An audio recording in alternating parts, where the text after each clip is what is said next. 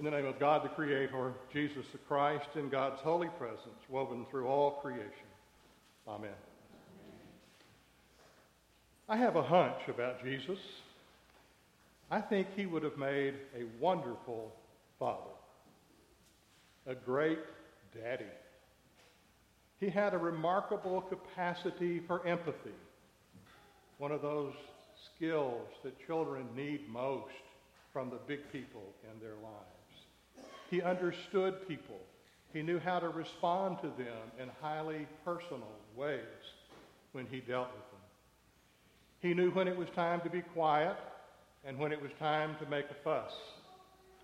When it was time to turn over tables and run people out of church.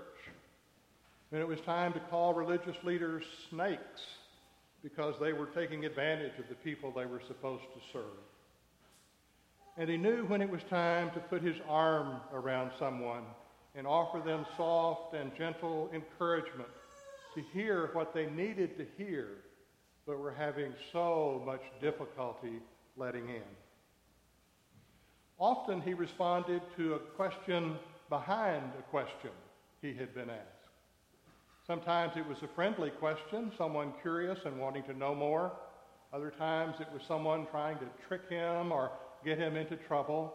But he had this uncanny knack of sort of understanding where they were coming from, so to speak, and respond to them in ways that were helpful. He did not relate to the well educated religious elite the same way he did the poor, outcast, and sick, but he related to all of these people, regardless of their station in life, regardless of their literacy level, as people of dignity and worth, and treated them all with respect. The gospel reading for today gives us a good picture of Jesus' empathy as he puts his arms around the disciples in a tender way to teach them something they've heard before but still don't understand. As you heard when Becky read, Jesus and the disciples were walking down the road in Galilee. As they walk along, Jesus teaches the disciples something profound, something that was probably over their head at this point in their ministry with him. He talks with them about the cost of discipleship, the cost of discipleship in two ways. He warns them, first of all, things are going to get hard and things are going to get scary around here. My enemies are growing in number and they are growing in energy and they're likely to kill me soon. And you need to know they might just come after you as well. But even if they don't come after you, and even if their coming after me is delayed, you need to understand what it means to be a disciple.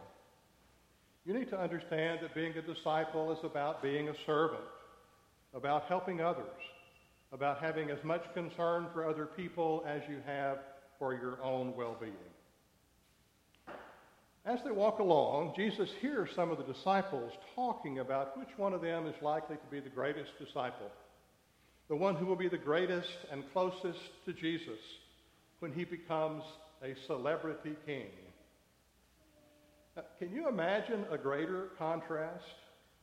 At the time Jesus is talking to them about how important it is to make yourself last, they are debating about what it takes to make yourself first.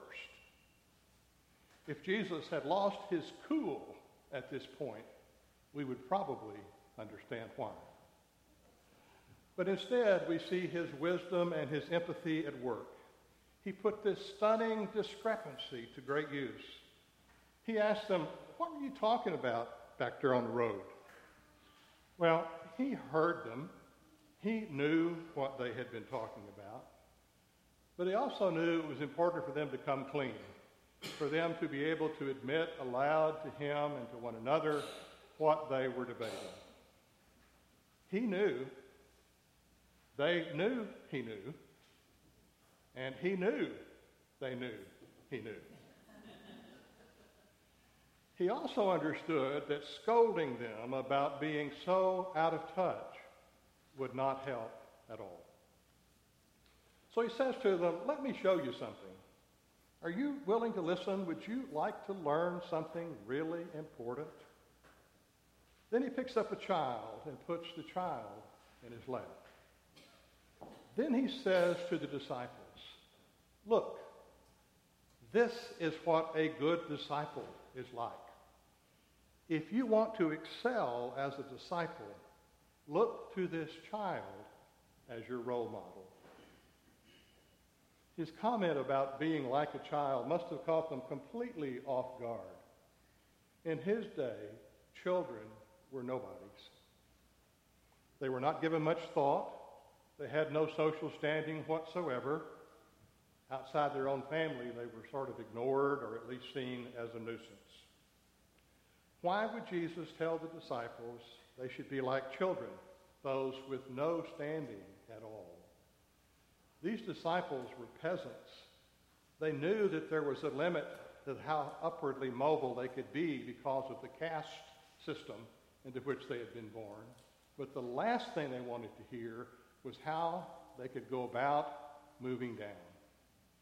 And to be like a child meant to move down. So when Jesus tells the disciples they should notice children, that they should even be like children, he's telling them that status and standing are not important. You know that argument you were having back there about being the greatest disciple?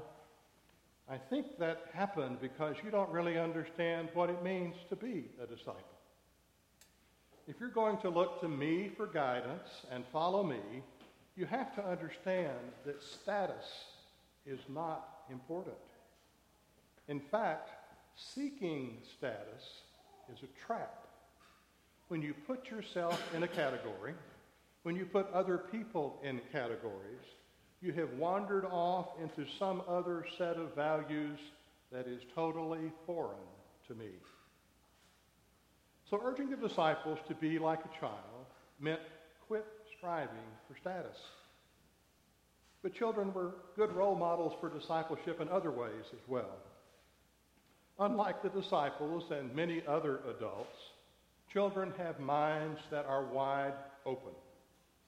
They are eager to explore to understand, to learn new things.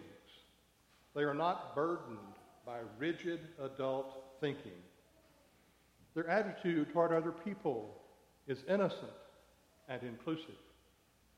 Their view of how life works is not contaminated by the rigid ideas you and I have acquired along the way.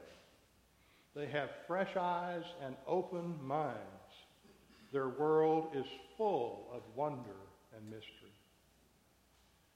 Compared to children, adults often lose sight of wonder and mystery. We live in a world that has to add up, that must make sense to us. We live in a world where things that really matter can be weighed, measured, seen, and calculated. A real world of tangible things. Thank goodness we have people who focus on tangible things. Thank goodness for air conditioning and for Novocaine. But if the tangible world is our only focus, we miss out on so much of the wonderful mysteries of life. You've probably heard Albert Einstein's famous comment about mystery. Einstein said that the person who has lost the capacity to stand in awe in the face of mystery is as good as dead. Jesus didn't want the disciples to be dead. He wanted them to be alive, to be alive with the vitality of children, to keep their eyes open, their ears open, their minds open, their hearts open, to quit worrying about status Jesus understood that wisdom is cumulative. It builds on itself. One discovery leads to even bigger and more important discovery. If the disciples were wise enough to remain open to mystery, that openness to mystery would keep making them wiser and wiser and wiser still. And if they became wise enough they would understand what it mean, meant to be a disciple. If they became wise enough, they would understand what it means to love your neighbor as you love yourself. Amen.